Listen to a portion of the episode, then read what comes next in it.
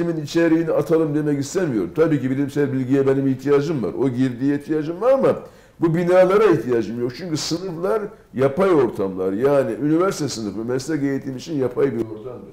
Orada meslek öğrenilmez kardeşim. Onun için yani çocukları hayatın içine götürmemiz gerekiyor. Hayatı hazırlamak hayatın içinde mümkün olur. Siz de burada onu yapıyorsunuz zaten. Yani bu okulun en önemli özelliklerinden birisi o. Hayatı, yani okulun içine hayatı getirmiş. Ama herkes bunu getiremiyor. Yani ben onun için diyorum ki, yani ilkokulda, ortaokulda falan tamam da anaokulunda, o liseden itibaren artık biz okulu hayatın içine götürelim. Hmm. Yani gerçek, yani okulda öğrencinin yaptığı iş, yaptığı üretim, yazdığı işte bildiri neyse, gerçek kriterlere uygun olmalı. Yani ekonomik kriterlere, estetik kriterlere, bilimsel kriterlere uygun olmalı. Yani öğrencinin yaptığı iş aynı zamanda ürettiği şey, çatılabilmeli çarşıda. İşte burada turşu yapıyorsan bu kardeşim... Toplumun derdi olmalı yani. Yani bir değeri olmalı onun. Yani gerçek iş yaptıracaksınız ki çocuk hayata hazırlanabilsin. Böyle hani... Turşuları yani, işaret ederek gösterelim. İşte yani bunlar ne şimdi öğrenciler yapmışlar ama satılabiliyor aynı zamanda değil mi? İşte gerçek üretim bu. Ya yani gerçek kriterlere uygun üretim yaptırmanız lazım. Eğer resim dersi veriyorsanız öğrenciniz yaptığı tablo kardeşim galeride sergilenebilmeli. Öyle bakıyorum. Eğer öğrencinize bir araştırma yaptırıyorsanız onun araştırma sonucu yazdığı bildiri bir dergide yayınlanabilmeli. Ya da bir işe yarıyor olmalı değil mi? Yani bir şey olmalı. Bir şeyi çözmeli. Evet. Neyse gelelim şimdi proje temelli kısmına. Bu okulda bize ezberlemeyi öğretti kardeşim.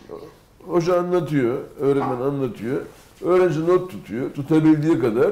Tutamıyorsa arkadaşından, iyi tutandan alıyor onu fotokopisini falan. Ezberliyor, sınava giriyor, çekip gidiyor. Şu anda K12'de bizi ne yapıyoruz çocuklara biliyor musunuz? Ne öğretiyoruz? Soru çözmeyi öğretiyoruz. Bizim çocuklarımızın en önemli becerisi soru çözmek kardeşim. Hayatta hiçbir karşılığı yok kardeşim. Soru çözdüğün için kimse sana bir ekmek vermiyor. Yani hayatta karşılığı yok bu işin. Yanlış yapıyorlar arkadaşlar. Ya siz hatta üniversiteye hazırlamak demiştin. Yani üniversiteye ben niye hazırlıyorum? Hayata hazırlamam lazım çocuğa kardeşim. Üniversite zaten gider, onu yapar yani. Önce bir hazırla bakayım yani, bir becerisi olsun. Ben insanım kardeşim. Musikiye de ihtiyacım var, spora da ihtiyacım var. İşte matematiğe, fiziğe, kimyaya da ihtiyacım var. Yani spor da yapacağım, dans edeceğim. Değil mi? Onlara ihtiyacım var yani. Yani bütün olarak çocuğu öyle görmemiz gerekiyor. Bir çocuk sadece soru çözen bir robot falan gibi değil. Neyse şimdi projeye gelelim. Ya hocam projeye gelmeden önce şunu hemen sorayım, tekrar size döneyim. Kanada'da mesela, hani hakikaten sen Kanada'yı çok iyi bildiğin için soruyorum. Sorun mu çözüyor çocuklarda? Biz böyle hani Kanada'ya gitmeye çalışıyoruz ya da sürekli ya da Finlandiya, hani sen Kanada'yı biliyorsun diye soruyorum. Soru değil de sorun mu çözüyorlar ya da nasıl yapıyorlar? Örnek matematik sınavına çocuk elinde hesap makinesiyle girebiliyor ve kitapla girip formül ezberlemek zorunda değil. Mesela gittiği yöntem ve gittiği o süreç önemli. Belki bizde test usulü olduğu için x eşittir kaç bizim için çok önemli. X eşittir 2 ise cevabı 2 seçmezsek bütün soru gidiyor. Orada önemli olan süreci nasıl çocuk gitmesi. X'in son cevabını bulmamış olabilir. Genel olarak mantıklı anlatılıyor. Bakınız Kanada'da olsun Finlandiya'da olsun bizim gibi merkezi bir sınav olup da üniversiteye çocuğu o merkez sınav sayesinde veya o merkez sınav ölçeğiyle sokmuyor.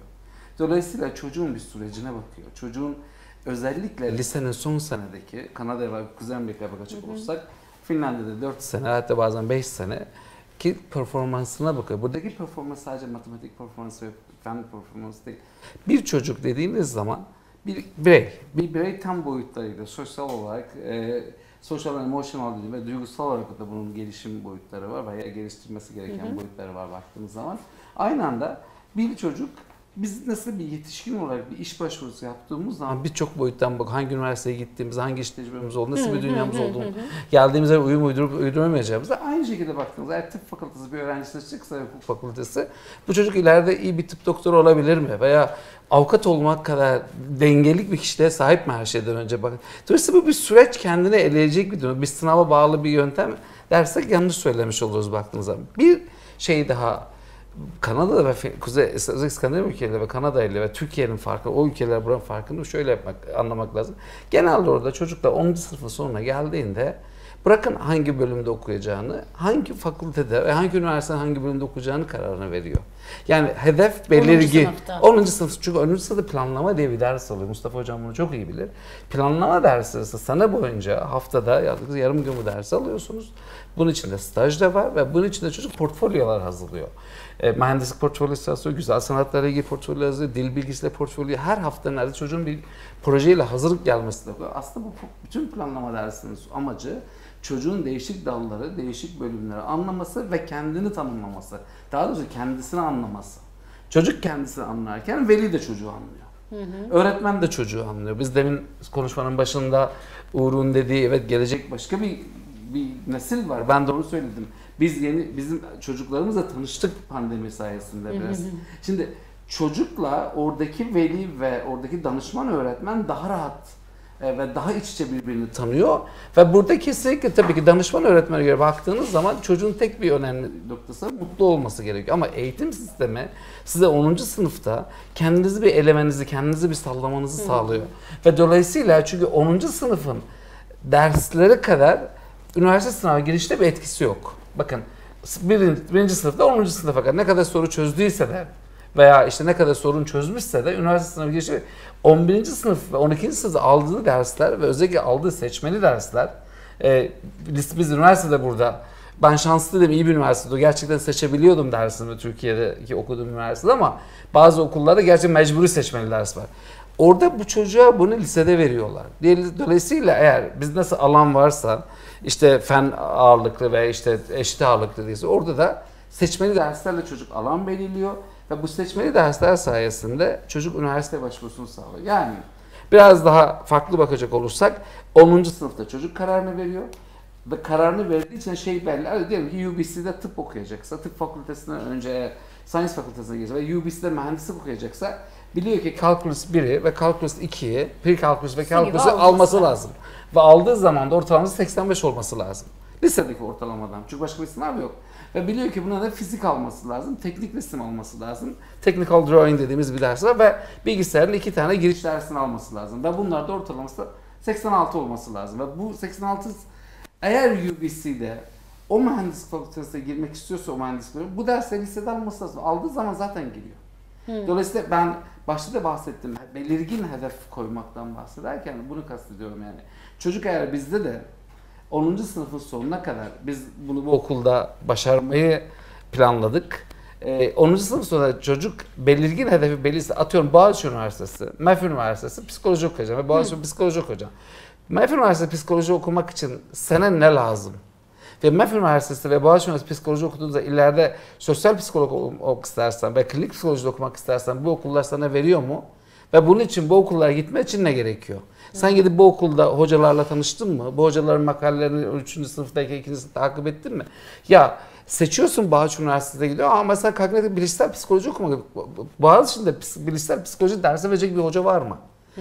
Biz bu bilinci liseye getirmemiz lazım. Yani biz bu bilinç ne mutlu diyelim Finlandiya gibi ülkelerde, Kanada ülkeleri lisede bu bilinç mevcut. Bakın. Ama şöyle bir fark var. Kanada'da liseye giren herkes üniversiteye gitmek zorunda değil. Öğretmenler, okul müdürü, okuldaki akademik danışman illa sen üniversiteye gideceksin diye bir gayesi yok. McDonald's'da çalışmak gereken insan. Köfteci de birisi çalışması lazım. Bizden mi köfteci çalışmak ayıptır. Hı hı. İşte üniversiteye gitmezse demin Uğur'un anlattığı şey Koreli gibi bir şey. Bizim üniversiteye gitmezse hayal kırıklığı veli için baktığınızda. Ama bakınız bunlar da değişecek. Yani yeni tsunamiyle, eğitim tsunamisiyle bu yeni salgını getirirse bunlar da değişmeli. Yani fakülteler nasıl hocam tekrardan özgün eğitimin tekrardan değişmesi gerektiğini, tekrar tanınması gerekiyor. Yani herkesin üniversiteye gitmesi gerekmiyor. Üniversiteye gitmeden çok başarılı, çok mutlu, hayatını anlamlı bir şekilde kazanan, anlamlı bir şekilde yaşayan bir sürü birey var bu ülkede. Bunları da bizim ön plana tutmamız lazım. Ha, illa üniversiteye gitmekte, bakın lise demek temel eğitimi almış çocuk, okuma yazmayı biliyor, okuduğunu anlamasını varsayıyoruz. Burada hayatıyla ilgili karar verme aşamasıdır lise. Hı hı. Lise bir sınava koşma yeri olmaması lazım, bir yarışa koşma yeri. Lisede çocuğun kendini tanıması, toplumuna nasıl katkıda bulunacağını... Ben tabii şey lafını çok önemsedim ama bir yandan veliyi de bu potaya getirmek. Veliyi zaten bakınız bizde başka bir dert var. Veli çocuğu 14 sene bir şekilde büyütmüş, uğraşmış, çabalamış. 14 yaşında çocuğu getirip liseye teslim ediyor. Benim çocuğum mühendis olacak, benim çocuğum doktor olacak. Ya arkadaş, sen 14 sene bu çocuğu bu yoldan getirmişsen, ben o çocuğu 2 senede başka bir yola götüremem. Kendi başıma. Çünkü bakın, sonuçta ne olursa olsun, okul çocuğun yetişmesi için, çocuğun en iyi yönlerini ortaya çıkarması için bir ortam. Ama bu çocuk günün sonunda eve gidiyor. Okulda olduğu kadar ailede. Ama bizim çocuk aileyle mi yaşıyor? Aileyle ev arkadaşı mı? Yani aileyle hafta sonu mu görüşüyor, yoksa her gün aileyle mi yaşıyor? Bunlar önemli. Eğer bizim veliyle, bakın döndüğümüz zaman şeyi konuşmak lazım, etraflıca konuşmak.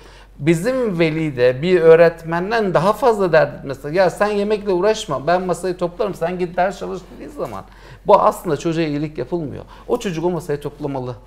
O çocuk onu belki bulaşığı da yıkamalı, belki yemek de yapmalı. Çünkü bütün hayatını ders çalıştığın dediğin zaman o yanlış bir kavram bence. Dün işin özeti, lise, evet Mustafa Hocam diyor, hayata hazırlaması lazım.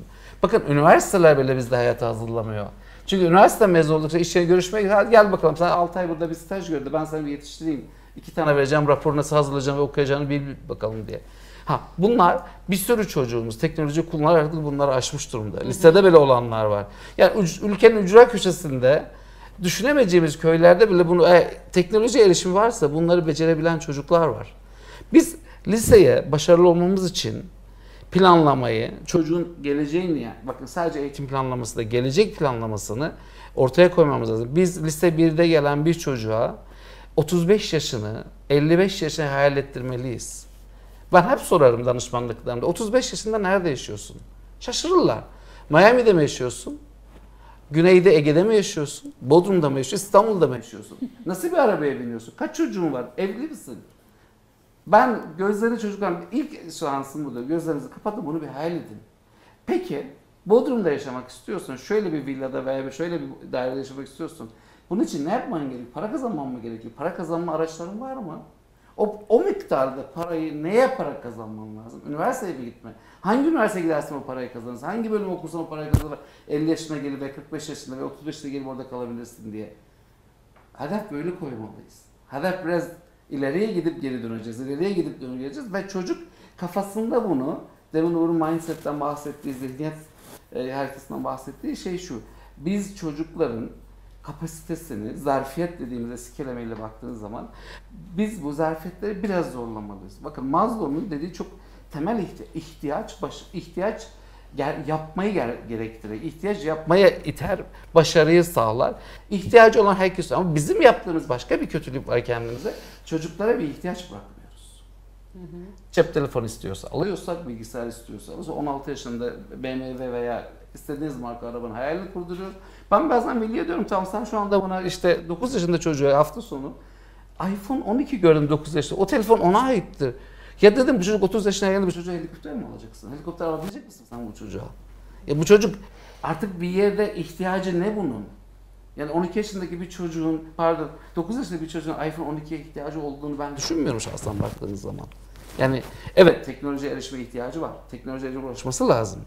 Ama tanımlı bir şekilde ve verimli kullanılma şartıyla. Dolayısıyla böyle baktığımız zaman biraz buna ağırlık vermemiz lazım. Biraz velinin, çocuğun kararlarıyla müdahale etme değil, doğru kararı verme ortamını sağlaması lazım. Hocam bir şey söyleyecektiniz, söz istediniz. Anlatamadık ki proje temelli eğitimi, orada kaldık yani. Tamam, yani buyurun. Girememiştik daha konuya. Aha, buyurun. Şimdi bu, ya ben örgün eğitimde bir paradigma değişikliği, yani daha güzel bir kelime bulamadığım için onu kullandım. Ya toplam bir yaklaşım değişikliğine ihtiyacımız var. Mesela liseden örnek verelim. Şimdi lisede mesela biyoloji dersi olsun. Hı-hı. Öğretmen geliyor, anlatıyor işte. Ders kitabı var, anlatıyor. Çocuklar not alıyor, bölümleri okuyorlar, gelip sınava da giriyor falan. Ondan sonra unutuyorlar tabii bir süre sonra da. O değil konu. Ya yani matematikte de aynısı, fizikte de hepsi aynısı. Benim uyguladığım proje temelli eğitim şöyle. Diyorum ki, derste okuduğun akademik içerik uygulanmalı. Yani mutlaka peki, her derste neyse o akademik içerik, yani matematik olur, fizik olur, edebiyat olur, ne olursa onu öğrenen öğrenci öğrendiğini uygulamalı bir şekilde. Hı hı. Proje yapacağız. Hı hı. Bu birinci temeli. İkincisi de Bu uygulama yapılırken bir sosyal sorumluluk projesi yapılmalı aynı zamanda. Yani nasıl, kolay örnekler vereyim. Mesela işte İngilizce bölümü öğrenciler bizim. Ne yapıyoruz biz bunları? Ortaokul ve lisedeki çocuklarla eşleştiriyoruz. Gidip onları İngilizce çalıştırıyorlar. Yani öğrendiklerinin pratiğini yapıyor orada. Ama bunu yaparken de sosyal sorumluluk var, para almıyorlar. Her öğrenci bir dönemde 25 saat ders çalıştıracak. Akademik desteğe ihtiyaç olan bir çocuğa. Akademik desteğe ihtiyaç olan ancak annesinin babasının durumu müsait olmadığı için bu desteğe ulaşamayan. İşte biyoloji dersinde lise 2. sınıfta biliyorsunuz çok meşhur bir örneğim vardır benim. Gölde Biyoloji Projesi. Hani bir kasabada işte bir lise var. Bir de göl var. Göldeki balıklar ölmeye başlıyor. Göl kokmaya başlıyor 2013'te. İşte öğretmen sınıfa geliyor lise 2'de genel biyoloji okudan öğretmen. Benim öğrencim olmuştu yani. Ben de bu dersi almıştı. Proje dersinde. Ben proje dersini doktora düzeyinde okuyordum Amerika'da. Ben doktora dersinde bu. İşte anlatıyor. Ondan sonra diyor ki arkadaşlar işte konular bunlar. İşte mikrop, virüs, neyse bakteriler işte. Bitkilerin, hayvanların anatomik yapısı vesaire. Anladık mı anladık. İşte 3 yazılı var. Tamam mı? Tamam. Ya diyor yaz tatili boyunca bu dersin içeriğine ilişkin bir gözleminiz oldu mu? Bir şey gördünüz mü? İşte bir öğrenci el kaldırıyor. Benim köpeğime araba çarpmış işte. Organlar dışarı çıkmıştı falan. Bir öğrenci el kaldırıyor. Hocam diyor bizim ev göl kıyısında balıklar ölüyor diyor. Beyaz oluyorlar. İşte ters dönünce balık hani kara kısım beyaz. Bir öğrenci el kaldırıyor. Hocam diyor balıklardan birini ben köpeğime verdim. Köpeğim hasta oldu. Veterinere götürdük. Doktor ilaç yazdı işte. Veteriner ilaç yazdı. Bir daha sakın yapmayın falan dedi. Bir başkası el kaldırıyor. Hocam diyor bizim ev göl kıyısında ben gölde yüzdüm hasta oldum. Annem beni doktora götürdü. Şöyle oldu. Bir başkası el kaldırıyor işte benim orada kuzenim var. Beraber gittik yüzdük. İkimiz de hasta olduk. Bir başkası el kaldırıyor diyor ki babam diyor her gün akşam gelince söyleniyor çünkü göl kokuyor diyor. Rüzgar esiyor. Aynı zamanda bu kasaba bir sahil kasabası. Göl var ama. Akşam öyle rüzgar çıkıyor, göl kokuyor filan. Öğretmen bakıyor ki çok şey bir var, bir yoğunlaşma var. Yani kasabadaki gölle ilgili bir sorun yoğunlaşması var. Hemen işte taşı gediğine koymak dediğim projenin başladığı an. Ya arkadaşlar zaten bunları öğreneceksiniz bu dersi. Hadi bu dersi öğrendiklerinizi kullanarak şu sorunu çözün diyor. İstemez misiniz diyor. O tabi hocam isteriz tabi. Öğrencilerin en idealisi olduğu yaşlar işte ise yaşları. Tabi hocam çok isteriz. İşte kasabaya bir katkınız olsun vesaire. O zaman diyor bir proje yapın, 18 haftanız var. Bu sorunu çözün. Peki ben de bu sorunu çözerken bütün dersleri kullanıyorlar mı? Yani, hani özetle ben de diyor bir yazılı, siz iki yazılı yapacağım, bir yazılı notu buradan gelecek. Şimdi işte kimya dersi için içine giriyor çünkü suyun tahlil edilmesi lazım, ölü balığın tahlil edilmesi lazım. İşte görsel sanatlar için içine giriyor çünkü afiş hazırlanacak. İşte sosyal bilgiler, American Government dersi içine giriyor. Çünkü bir lokantanın oraya kirli su aktığı bulunuyor, çocuklar buluyor onu. İşte belediye meclisine olayı götürüyorlar. Yani böyle hani birçok ders, matematik dersi içine giriyor. Çünkü göldeki suyun hacmini hesaplamaları lazım. Oraya işte ne kadar ilaç koyacaklarını bulmak için. Böyle şeyler, işte bütün dersler, 7-8 tane dersinde katkısıyla o gölü 18 saat içinde temizleniyor. Yani çocuklar gerçek bir sorunu çözüyorlar. Gerçek bir sorunu. Ve dersin içeriğini kullanıyorlar. Şimdi akademik içeriğin kullanılması birinci kısım diyor. Birinci şartım ya benim. İkinci şartım da sosyal sorumluluk diyor. Sosyal sorumluluk da aslında şu. Dersin içeriğine ilişkin değerlerin de kazanılması gerekiyor orada. Burada çevreye ilişkin değerler de kazanılıyor. Yani çocuğa sen göle çöp atma dersin. O pek proses etmez onu ya.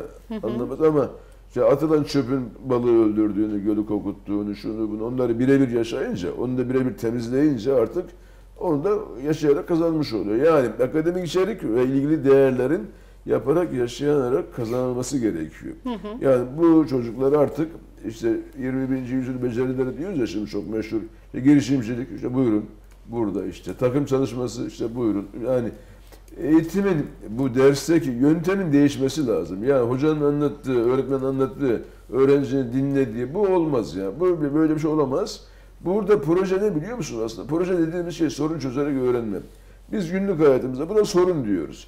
Tabii o sorumlusunu da getirince adı bunun proje oluyor. Orada şey mi hocam? Yani bu projeleri biz yapılandırıp kendi kendimize çocuklara mı sunmalıyız yoksa yok, çocuklardan mı almalıyız? Çocuk proje fikri çocuktan gelmeye. Benim modelim dersten bir öğrenci projesidir diyorum. Ben ya mutlaka proje fikri öğrenciden gelmedi. Öğretmenin görevi rehberlik etmek. Yani çocuğu rahatsız eden bir şey olmalı. Ama bu anlamda öğretmenlere de herhalde birinin mentorluk yapması, danışmanlık yapması gerekiyor değil mi? Öğretmenlere benden eğitim almaları gerekiyor. Harikasınız. Yani ya bir yenilik yapacak öğrenci, yeni bir şey bulmak da isteyebilir. Veya mevcut bir sorun çözmek için proje yapacak. Alerjik bir durumum burada. Kusura bakmayın. Hiçbir şey olsun hocam. Peki süreyi de 1,5 saate dayadık. Hani yavaş yavaş son cümlelerinizi alıp son böyle yorumlarınızı alıp kapatmak için izin isteyeceğim. Tuğba'dan başlayayım ben yine. Teşekkür ederim. Ben kendi adıma çok teşekkür ederim ama yine hep soracağım, yani peşinde olacağım şey bu lisede akademik olarak farklılıkları nasıl yaratacaksının derdinde olacağım. Bütün bir yıl peşindeyim yani bu kesin. Sen neler söylemek istersin? Bundan önceki çok mutlu olacağım çünkü farklı gözlerim ve farklı bakış açılarının bize her zaman yenilikler katacağına inanıyorum. Çok kıymetli olduğunu düşünüyorum. İşte turşulardan yola çıkarak belki de ben aynı zamanda 7 yıldır bu okulun velisiyim. Harika.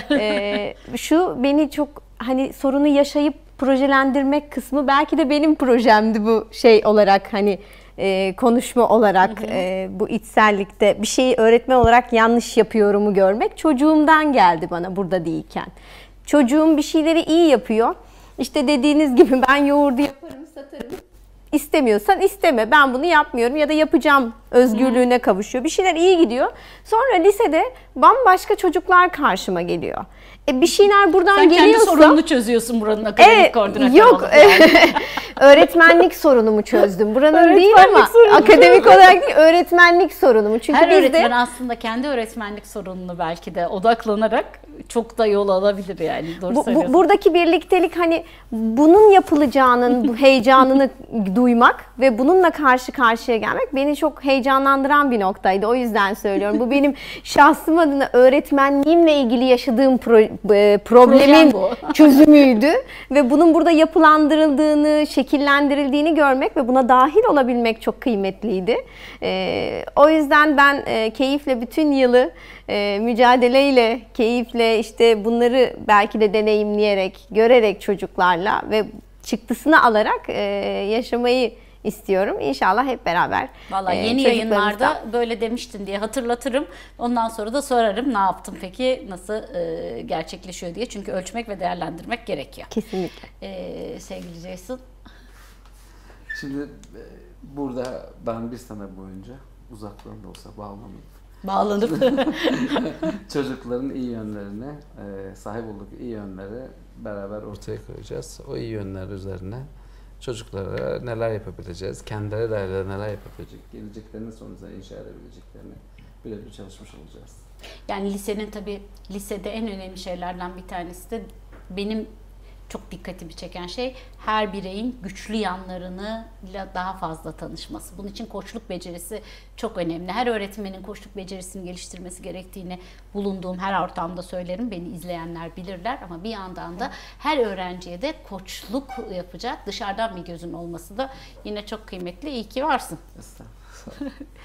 Sevgili Uğur, bu okula emeğin geçti. Bu mekan senin mekanın. Yok estağfurullah. Ya şimdi şöyle, belki doğadaki arkadaşlar da onlar için de güzel bir anlatım olacak. Sevecekler şu an anlatacağım şeyi. Bu aslında yani doğa konseptli eğitim dediğimiz şey çok başarılı bir modeldi. Yani dünyanın en büyük okul zincirlerinden biridir CEMS okulları. Evet. Bu bizim toplumsal hafızamızda yer alsın diye, bunu kayıtlara geçsin diye söyleyeceğim. $100 milyonlarca dolarlık bir yatırım yapmak istediler doğa konseptli eğitim modeline. Uzun yıllar görüşmeleri sürdürüldü. Burada değil mi, teknik geziler yaptılar falan. O zaman bu ihracat mümkün değildi maalesef. Hani yabancıların okulu alması falan sorunlu olduğu için bu iş sonuçlanmadı ama bu işin mantığında şu var. İşte okulun kurucusudur sevgili eşim, onun bir sözü vardı. Bilgi domatesin meyve olduğunu bilmektir. Bilgelik ise onu meyve salatasında kullanmamaktır. Bu okul sadece bilgi veren değil, aynı zamanda bilgelik sağlayan, bilgelik veren bir okul olma modeliyle yola çıkmıştı. Bunun temel stratejisinde o bir mantar örneğiyle anlatırdı. Ben de sıkı bir mantarcıyım, yani mantar avı yaparım, öyle söyleyeyim, öyle ifade edildiği için.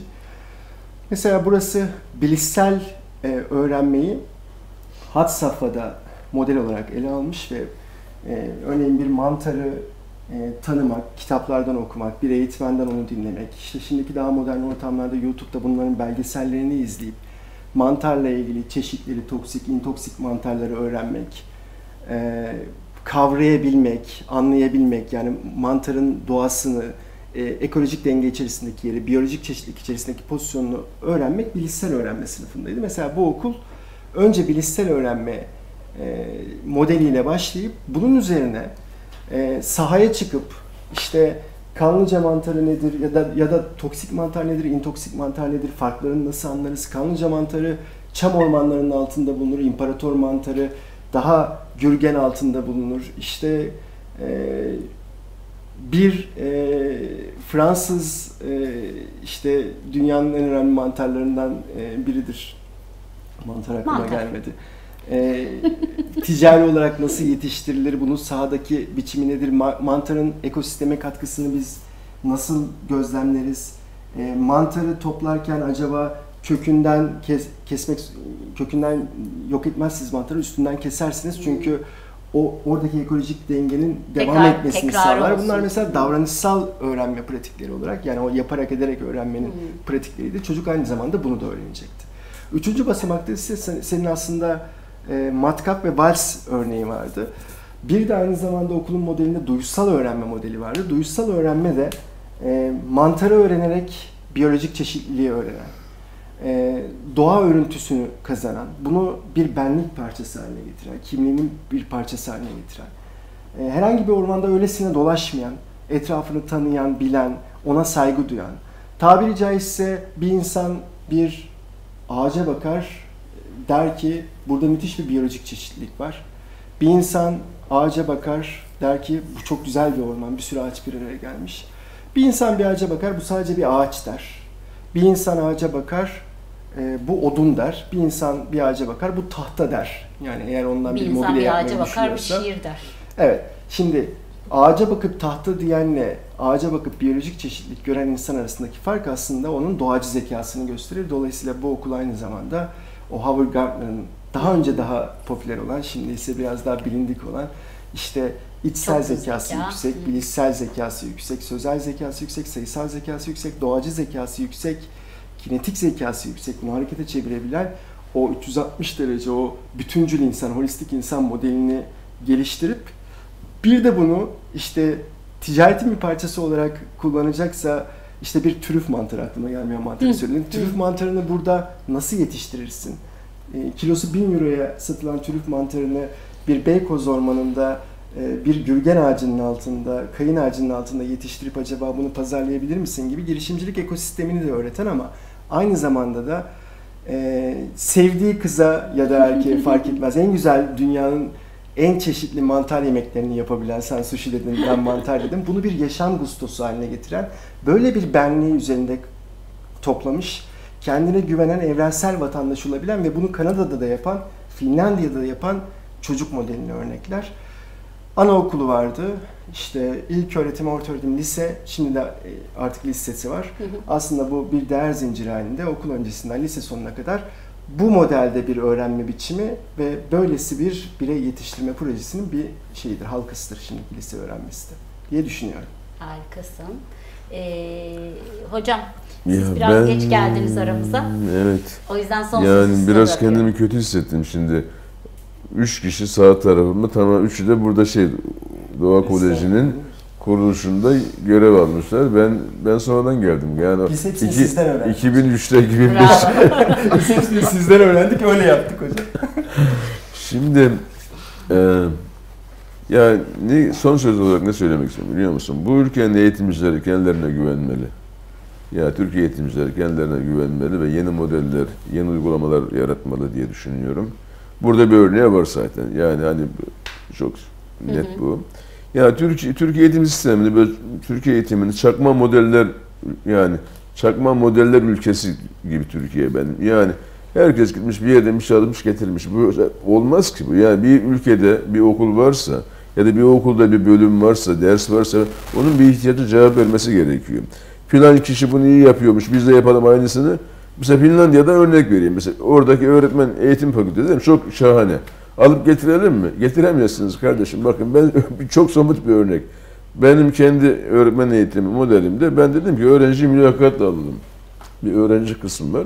Öğretmenle ilgi ve yeteneği olan çocukları bulmak için mülakat gerekir. Yani tabii diğer şeyler de gerekiyor da. Şimdi Finlandiya mülakatla alıyor kardeşim. Hollanda mülakatla alıyor. Singapur'da mülakat var. Amerika'nın en iyilerinde mülakat var. Japonya'da mülakat var. Türkiye'de eskiden vardı. Ben öğretmen okuluna mülakatla girdim. Daha sonra eğitim enstitüsüne mülakatla girdim. Bunun bir hikmeti var kardeşim. Vallahi hiçbir kimseye bunu kabul ettiremedim. Yani YÖK'te sundum bunu oradaki yetkiliye. Tam oraya gelince durdurdu beni. Olmaz hocam dedi. Mülakat deme bize dedi. Biz bunu yapamayız dedi. Tabii her yerde aynı tepkiyi aldım. Çünkü Türkiye öyle bir kültürel ortam var ki Türkiye'de mülakat yapılamıyor kardeşim. Mülakata güvenmiyor insanlar. Evet. Şimdi Finlandiya'da mülakat var ama Türkiye'de ben bunu alıp getiremiyorum buraya. Yani oradan alıp buraya aynısını getiremiyorsunuz. Buradaki yapıya uygun bir şey geliştirmeniz lazım gibi. Onun için Türkiye eğitimcileri kendilerine güvensin istiyorum. Bir özgüven sorunumuz var. Yani millet olarak bir özgüven sorunumuz var. İşte Atatürk, Allah rahmet eylesin, Allah razı olsun, bizi biraz silkeledi. Kendimize getirdi ama olmadı işte, ya yetmedi. Bazıları düşmüş hocam. Hocam ben onu görüyorum şu anda. Hocam sizin dediğinizde ben bir şey daha, bence bu ülkede biz tartışmalıyız eğitimciler. Ama çok uzatma bak, söz halen benim. Ya hocam iki saat. Bence biz ilkokulda her sene öğretmen değiştirebilmeyi de konuşmalıyız. Aa, bak şimdi bunu benim ayrı yayın yaparım buna yani. 2003'ten bu okulda Uğur çok iyi bilir. Dinlettiğim an son sıraya kadar geldik. 4. sınıf, 5. sınıfta ayrı öğretmen, ilk 2-3 ay.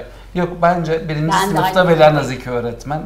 Her sene öğretmen değişmeli. Çünkü biz bu şekilde kalite kontrolü sağlamalıyız. Çocukların da yeni perspektifler de tanıdık olmanı öğretiyor. Hocam neden bunu anlattım bir daha yayında? Siz bu işin müdahiliniz, siz bu işin öncülüğü. Bunu belki biraz bu ülkede oturtmalıyız. Çünkü bir çocuk 5. sınıf kadar 5 öğretmen görürse 5 perspektifle yaklaşır. Ben kendim ilkokulu 5 ayrı öğretmende okudum ve ilk okumuşum işte diyorum. O işte sistemle ilgili bir sorun. Şimdi Amerika'da 1. sınıf öğretmenliği ayrı bir iştir, 2. sınıf öğretmenliği ayrı bir iştir. Ya, eğitim fakültesinden öyle geldikleri için İş ararken öyle aranır zaten. Uğur dedi ya, yani hani hangi dersi vereceğimi bilmeliyim. Tamam, her dersi verebilme kapasitem yetmiyor. Ne vereyim abi? Ne vereyim abi yani? Hani, yani. Ne vereyim? Ben 1'den 4'e kadar. Yani bizim tabii yani transkribin izin verdiği her dersi vermek değil olay. O bir yol.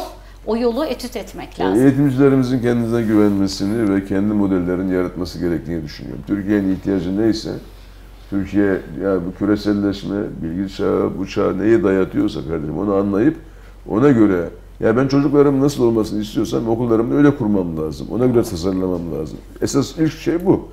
Yani çocuklarımız nasıl olsun? Ya bu ülkenin çocukları neyi bilsin, neyi yapabilsin, hangi temel değerlere sahip olsun?